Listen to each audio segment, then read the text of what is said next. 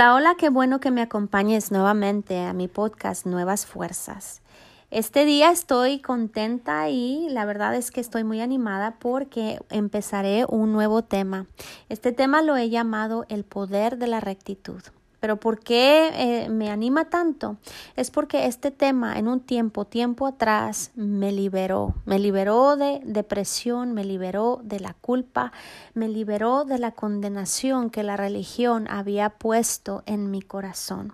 Y esto es algo que yo comparto en el Instituto Bíblico donde yo doy clases cada domingo y he escuchado testimonio tras testimonio de gente que ha sido librada de la misma manera de la condenación que el enemigo trae a nuestros corazones y también que he visto que su fe, la fe de estas personas ha florecido en gran manera. Porque una vez que nosotros nos damos cuenta o tenemos revelación de qué es lo que nos hace rectos delante de Dios, entonces nuestra fe se va hasta las alturas nuestra relación con Dios crece y se hace más íntima.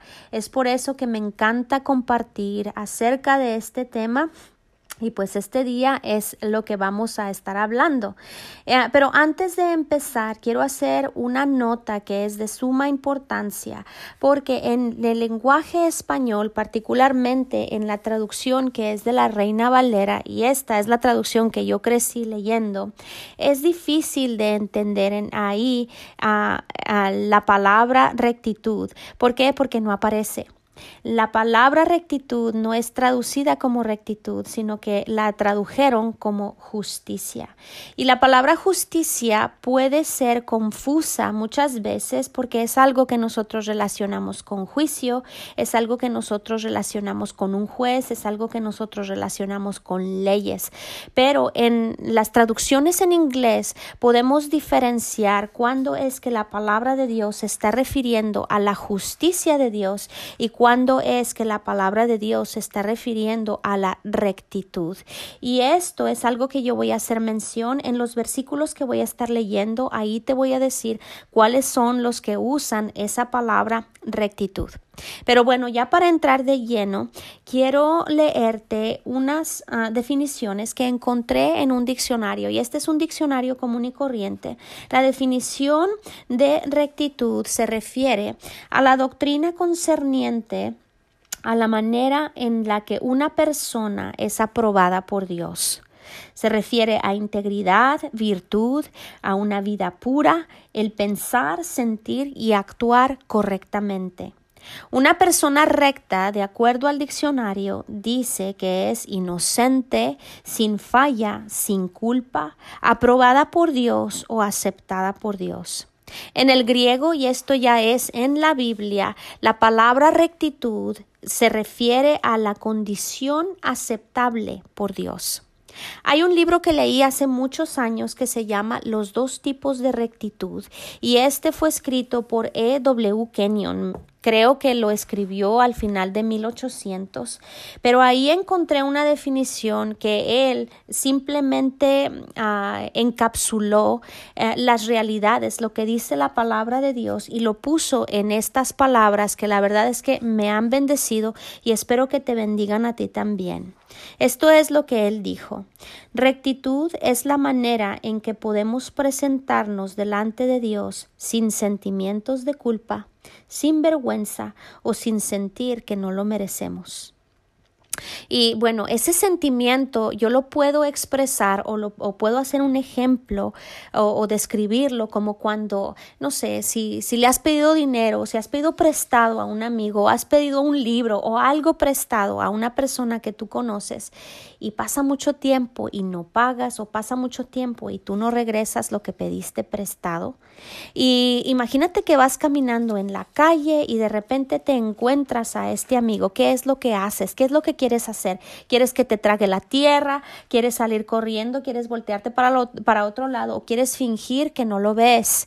Y esa sensación es una sensación de culpa, es una sensación de vergüenza y es una sensación de que no me merezco tener una relación con esta persona. Y no lo decimos, pero muchas veces o es así en la manera en que muchos cristianos se sienten el día de hoy al tratar de recibir de Dios, al tratar de tener comunión con Dios, aún al tratar de venir en oración delante de Dios, venimos con esa sensación de que no me merezco, Señor, que me escuches, pero aquí estoy, o ay, es que perdóname por todas estas cosas que hice hace 20 años y luego entonces venimos y traemos nuestras peticiones a Dios, pero nunca sentimos que Dios nos escuchará porque sabemos dentro de nuestro corazón que no lo merecemos. Pero bueno, para entrar de lleno, quiero que abras las escrituras en el libro de Romanos, en el capítulo 1, y voy a leer los versículos 18 al 22. Y yo te recomiendo que leas el libro de Romanos. El libro de Romanos habla y presenta precisamente este tema acerca de la rectitud te va a ser de gran bendición.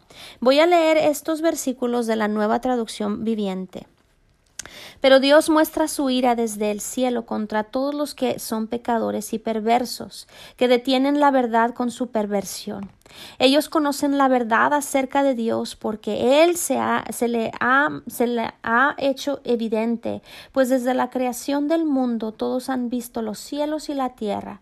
Por medio de todo lo que Dios hizo, ellos pueden ver a simple vista las cualidades invisibles de Dios, su poder eterno y su naturaleza divina. Así que no tienen ninguna excusa para no conocer a Dios.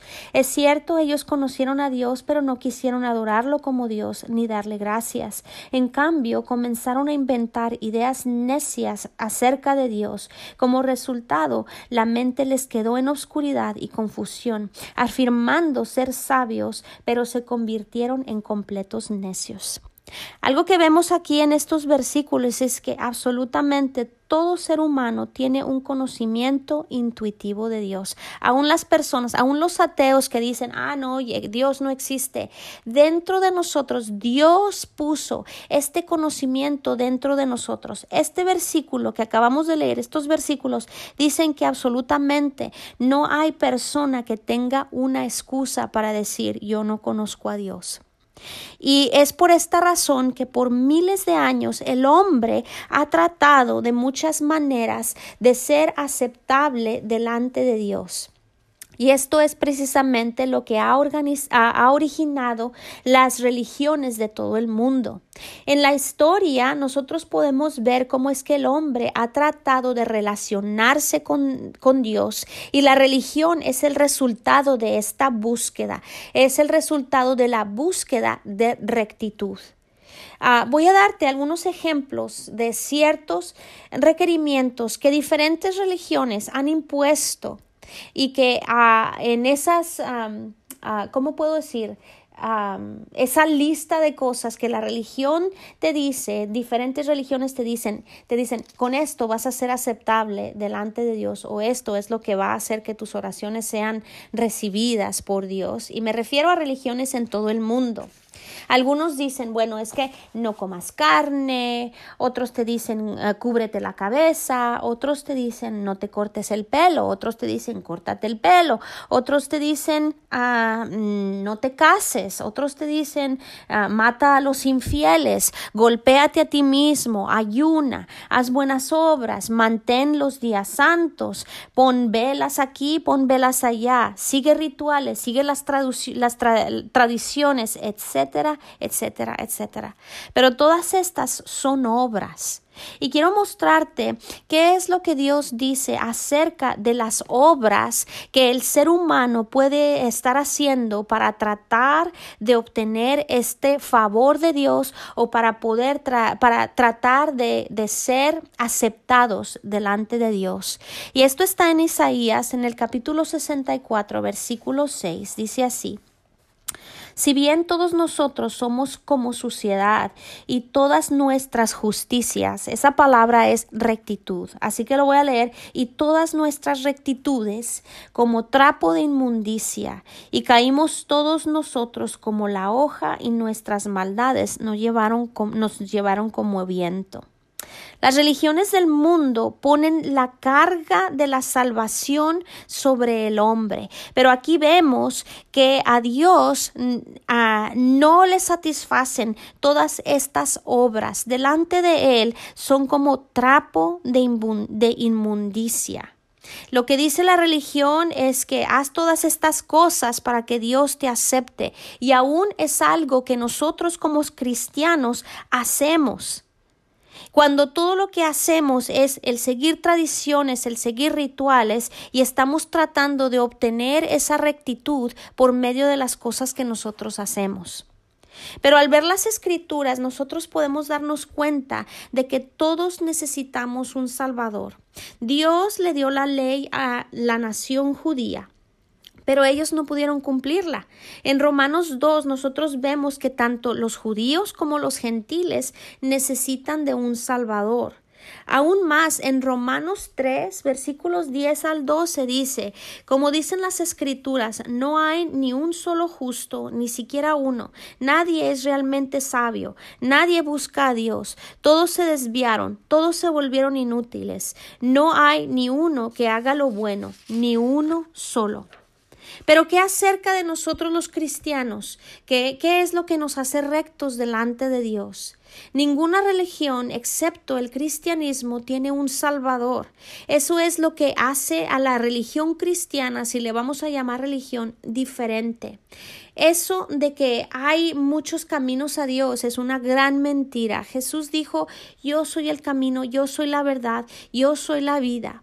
Y déjame decirte, Mohammed no murió por el mundo, Buda no fue levantado de la muerte, ninguna, ninguno de esos profetas que, otra, que eh, siguen en otras religiones ha derramado su sangre por su gente.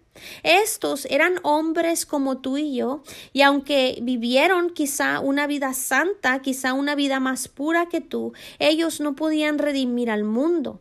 La ley dice ojo por ojo y una vida por una vida. Estos hombres, aunque hubieran sido buenos toda su vida, al morir solamente podían pagar por una persona.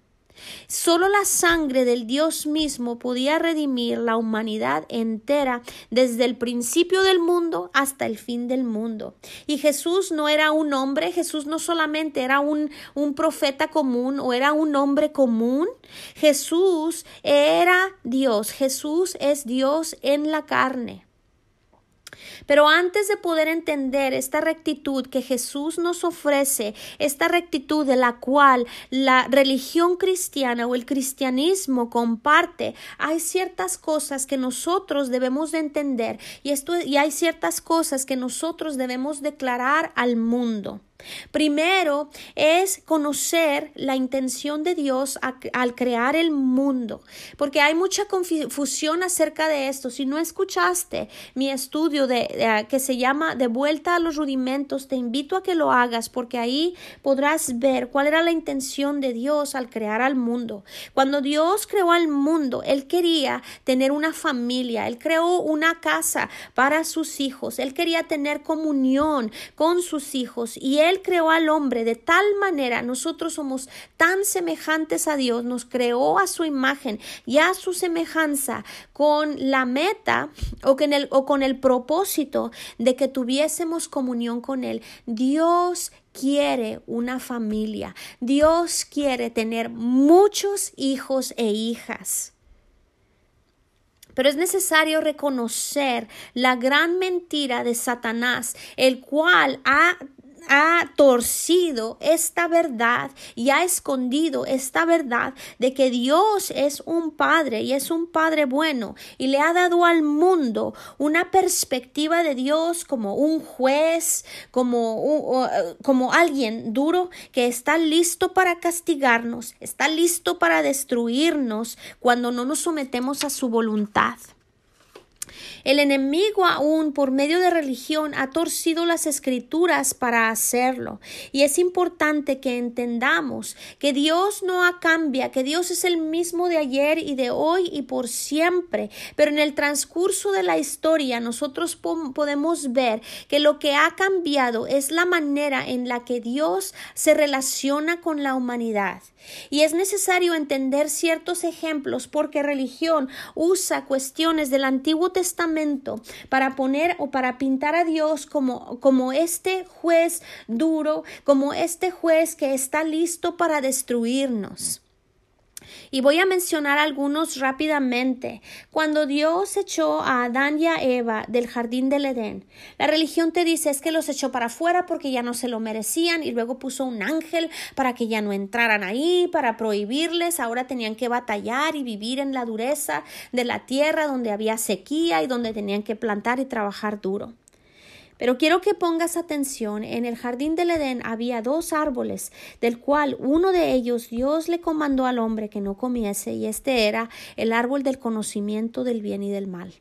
Y cuando Adán y Eva comieron de este, ah, de este fruto, corrupción, destrucción y muerte entró en el mundo, entró en sus cuerpos.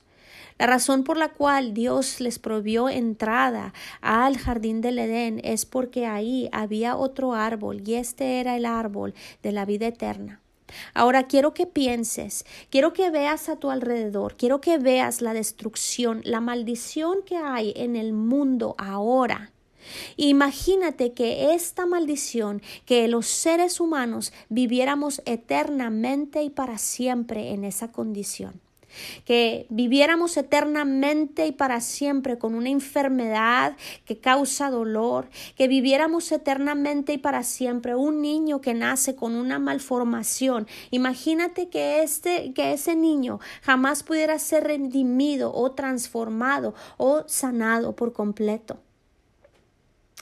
Esta fue la razón por la cual Adán y Eva no entraron nuevamente al jardín del Edén y era para que no comieran del árbol del, de, vida eterna que hubiera hecho la redención imposible.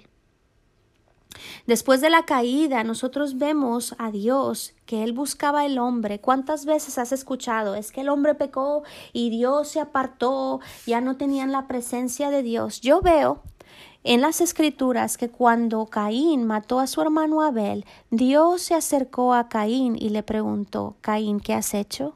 ¿Dónde está tu hermano? Y Caín le respondió de tal manera que me muestra a mí que Caín conocía la voz de Dios. Caín estaba impuesto a que Dios viniera a hablar con él. Vemos en las escrituras que Dios protegió a Caín aún después de haber asesinado a su hermano. También podemos ver cómo la religión usa la destrucción de pueblos completos. Vemos Sodoma y Gomorra, que Dios las destruyó y pensamos es que es un juez duro y él estaba destruyendo a, a la gente. Pero si te pones a pensar en ese tiempo, no había cura para el pecado. Y el pecado es como un cáncer que empieza a crecer, a crecer, a crecer y empieza a contaminar y a contaminar y a contaminar. En ese tiempo Jesús no había venido. En ese tiempo redención no existía. En ese tiempo no había cura para el pecado. Y en muchas ocasiones Dios tuvo que destruir pueblos completos para cortar de tajo el pecado. Y eso es precisamente lo que un médico hace con un cáncer. Si hay un cáncer, no decimos, ay, es que, el, eh, es que el médico es tan malo, me quiere cortar la mano porque no quiere que yo tenga una mano. Pero la razón por la cual un médico corta una mano o corta una parte del cuerpo es porque si ese cáncer no se lidea, no, no es removido, va a destruir todo lo demás.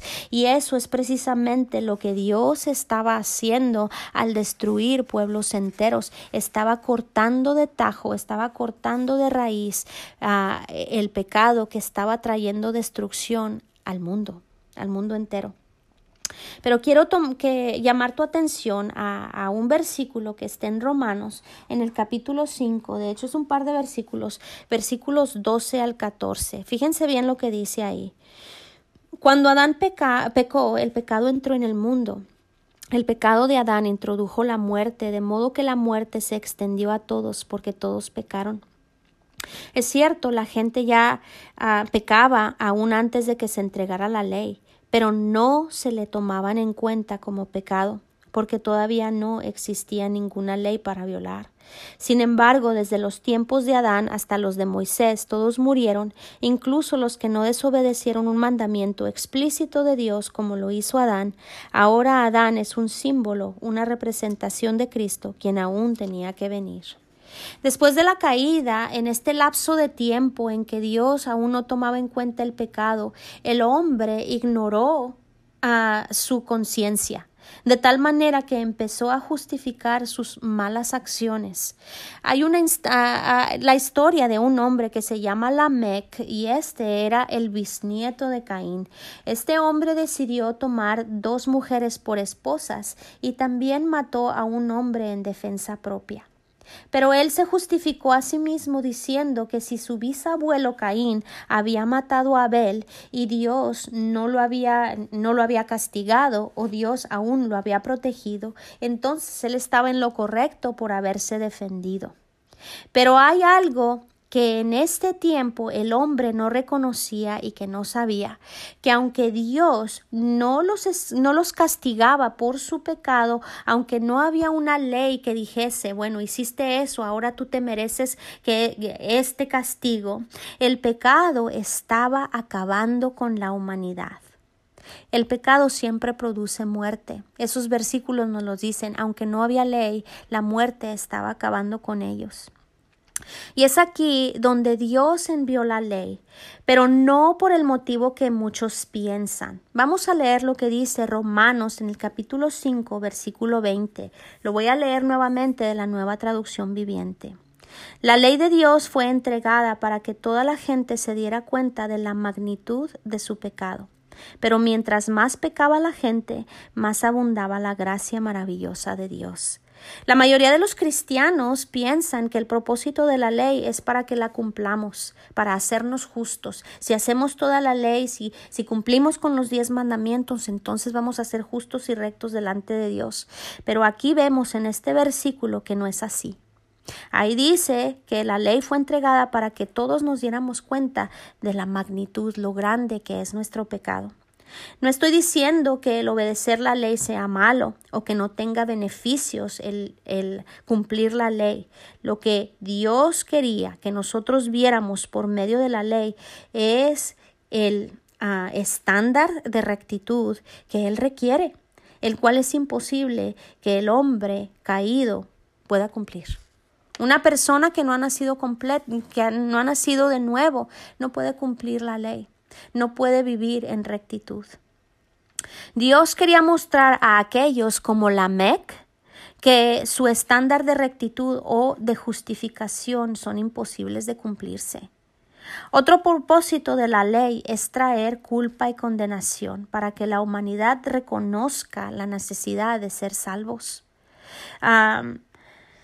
porque nos muestra la inhabilidad del hombre de poder cumplirla con mm, sus propias fuerzas o con sus propias acciones.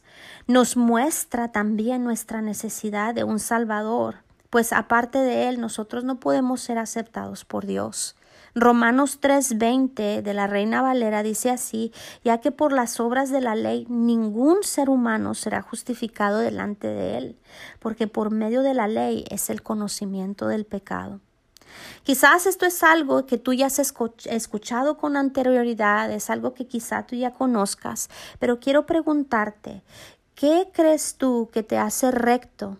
¿Qué crees tú que te hace aceptable delante de Dios? El que eres miembro de una iglesia o el que te hayas bautizado o el que tomas comunión de vez en cuando o el que estés haciendo los mandamientos al pie de la letra. Ah, no. ¿Qué es lo que tú hiciste para, para nacer de nuevo? ¿Qué es lo que tú tuviste que hacer? Tuviste que hacer obras para nacer de nuevo. Tuviste que pagar por el nuevo nacimiento. Tuviste que pagar por esta salvación. La respuesta es no, nosotros somos salvos por la gracia, por medio de la fe. En Romanos, en el capítulo 3, versículos 24 al 26, dice, siendo justificados o hechos rectos gratuitamente por su gracia mediante la redención que es en Cristo Jesús, a quien Dios puso como propiciación o como paga por medio de la fe en su sangre, para manifestar su justicia o rectitud a causa de haber pasado por alto en su paciencia los pecados pasados, con la mira de manifestar en este tiempo su justicia, a fin de que Él sea el justo y el que justifica o el que nos hace rectos a aquel que es de la fe en Jesús. Estos versículos dice que nosotros somos hechos rectos, somos hechos aceptos delante de Dios, somos aceptables, recibimos el favor de Dios por la fe en Jesús, no por obras, no por la ley, no por hacer la ley, sino que este es un don gratuito. La rectitud, el favor de Dios, el ser aceptados delante de Dios es un regalo y un regalo es algo que se te es dado y que tú no tienes que pagar de vuelta. Pero ahora quiero ir más íntimamente a lo profundo de tu corazón ¿Qué tienes que hacer para recibir las bendiciones de Dios? ¿Qué tú piensas que tienes que hacer para que Dios responda a tus oraciones? El problema es que creemos que Dios nos perdona los pecados y nos salva del infierno por gracia, por medio de la fe, pero que debemos hacer algo para ganarnos su favor y que responda a nuestras oraciones. La religión ha contaminado el Evangelio al decirnos que hemos sido hechos salvos por la gracia de Dios, pero que también debemos de cumplir con toda una lista completa de cosas que debemos de hacer, las cosas que debemos de hacer, las cosas que no debemos de hacer, tradiciones, rituales y formalidades religiosas. Y esto es precisamente lo que los judíos hacían. Quiero que abras tu Biblia y quiero que lo leas por ti mismo. Está en el libro de ah, Romanos también. Como les dije, este libro está lleno, ah, nos explica la rectitud que es por medio de la fe. Pero en Romanos, en el capítulo 9, versículos 30 al 33, y me voy a pasar al capítulo 10, versículos 1 al 5, pongan atención a lo que esto dice. Ya sé que son varios versículos, pero escuchen. Dice, ¿qué significa todo esto? Aunque los gentiles no trataban de seguir las normas de Dios, fueron hechos justos a los ojos de Dios, y eso sí sucedió por medio de la fe. Gentiles se refiere a gente como tú y yo, gente que no nacimos, que no somos judíos, gente que no tenemos sangre judía en, en nuestras venas. Pero los hijos de Israel, que se esforzaron tanto en cumplir la ley para llegar a ser justos ante Dios, nunca lo lograron. ¿Por qué no? Porque trataban de hacerse justos antes, ante Dios por cumplir la ley en lugar de confiar en Él, en Cristo. Tropezaron con la gran piedra en su camino. Dios se lo advirtió en las Escrituras cuando dijo Pongo en Jerusalén una piedra que hace tropezar a muchos, una roca que los hace caer, pero todo el que confíe en Él jamás será avergonzados avergonzado. Capítulo 10, versículo 1. Amados hermanos, el profundo deseo de mi corazón y mi oración a Dios es que los israelitas lleguen a ser salvos. Yo sé que ellos tienen un gran entusiasmo por Dios, pero es un fervor mal encausado, pues no entienden la forma en que Dios hace justas a las personas ante Él. Se niegan a aceptar el modo de Dios y en cambio se aferran a su propio modo de hacerse justos ante Él, tratando de cumplir la ley. Sin embargo, Cristo ya cumplió el propósito por el cual se entregó la ley. Como resultado, todos los que creen en Él son hechos justos a los ojos de Dios, pues Moisés escribe que la ley exige obediencia a todos sus mandatos para que una persona llegue a ser justa ante Dios. Fíjense bien, ese último versículo dice que si tú prefieres, si tú escoges el ser justificado por medio de cumplir la ley, dice que tú tienes que cumplir absolutamente todos los requerimientos de la ley y eso es imposible. Y ahora lo que quiero decirte aquí, el apóstol Pablo está refiriéndose y está diciendo, los judíos no aceptan esta, eh, eh, esta justificación que es por medio de fe y ellos quieren ganarse la justificación haciendo las obras de la ley. Pero quiero que te evalúes a ti mismo. Voy a hacerte ciertas preguntas y tú quiero, quiero que tú las respondas desde lo más profundo de tu corazón. ¿Estás haciendo cosas con la intención de ganarte las bendiciones de Dios. Estás haciendo obras con la intención de recibir las respuestas a tus oraciones. O te molesta cuando alguien eh, nuevo que apenas acaba de empezar a ir a la iglesia o acaba de recibir a Cristo como Salvador ah, recibe respuesta a sus oraciones o recibe una bendición que tú has estado buscando por años. Te arrepientes una y otra y otra vez por los mismos pecados de tu pasado. Cada vez que te acercas a Dios, vienes y te arrepientes otra y otra y otra vez por las mismas cosas. Te acercas a Dios solamente cuando sientes que has hecho cosas suficientes para agradarlo.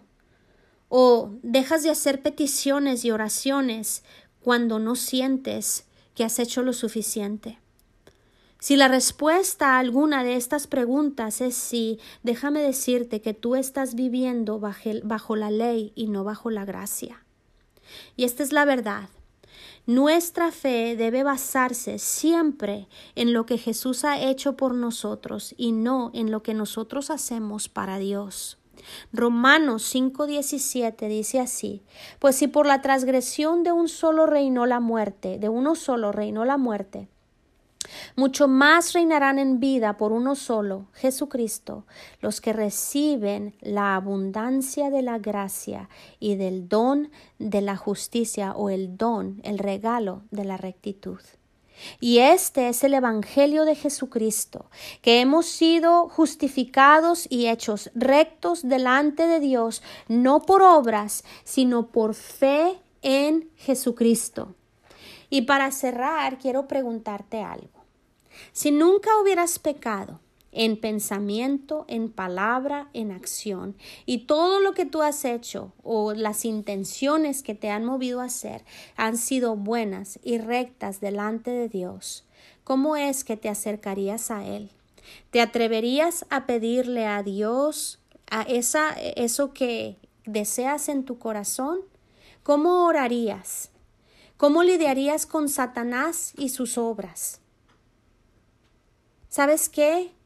Tú, tú te acercarías a Dios en una manera totalmente diferente. En Isaías 54, 14 quiero compartir contigo estos dos versículos que transformaron mi vida y ya voy a cerrar. Pero quiero que medites en esto. Fíjense bien, Isaías 54, 14 dice, Con rectitud serás adornado y estarás lejos de opresión porque no temerás, y de temor porque no se acercará a ti. Cuando tú estás establecido en rectitud, cuando tú sabes que eres recto delante de Dios, el temor se va porque tú sabes que tú tienes el favor de Dios. Tú sabes que Dios es por ti y no en tu contra.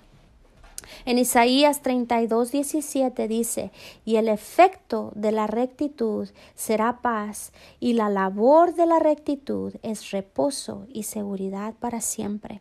Cuando tú sabes que eres acepto en el amado, hay paz en tu corazón y ya no hay más duda.